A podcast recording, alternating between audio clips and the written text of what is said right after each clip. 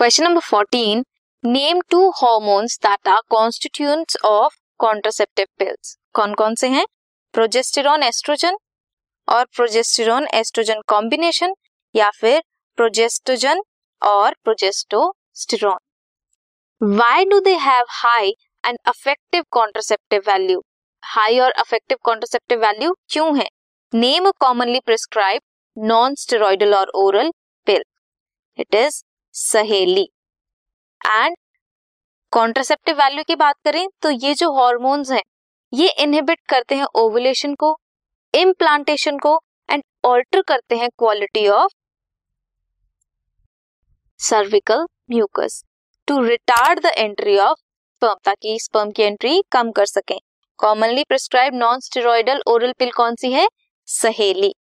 और you can attempt second question, what are parthenocarpic fruits produced by some plants and apomictic seeds by some other.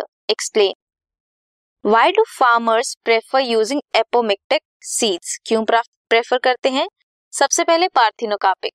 Parthenocarpic है, parthenocarpy development and production of seedless fruits in the absence of fertilization. बिना fertilization के development और production होना seedless fruits की. It is parthenocarpy. And apomixis, formation of seeds and fruits without fertilization or without reductional division or its development into embryo without fertilization. Apomictic में seeds होते हैं, but parthenocarpic में seeds नहीं होते, they are seedless. Farmers prefer करते हैं apomictic seeds to maintain hybrid characters in a desired plant every year. और avoid करते हैं buying expensive hybrid seeds every year, इसलिए apomictic seeds are preferred. This was question number 14। This podcast is brought to you by hub hopper and Shiksha अभियान।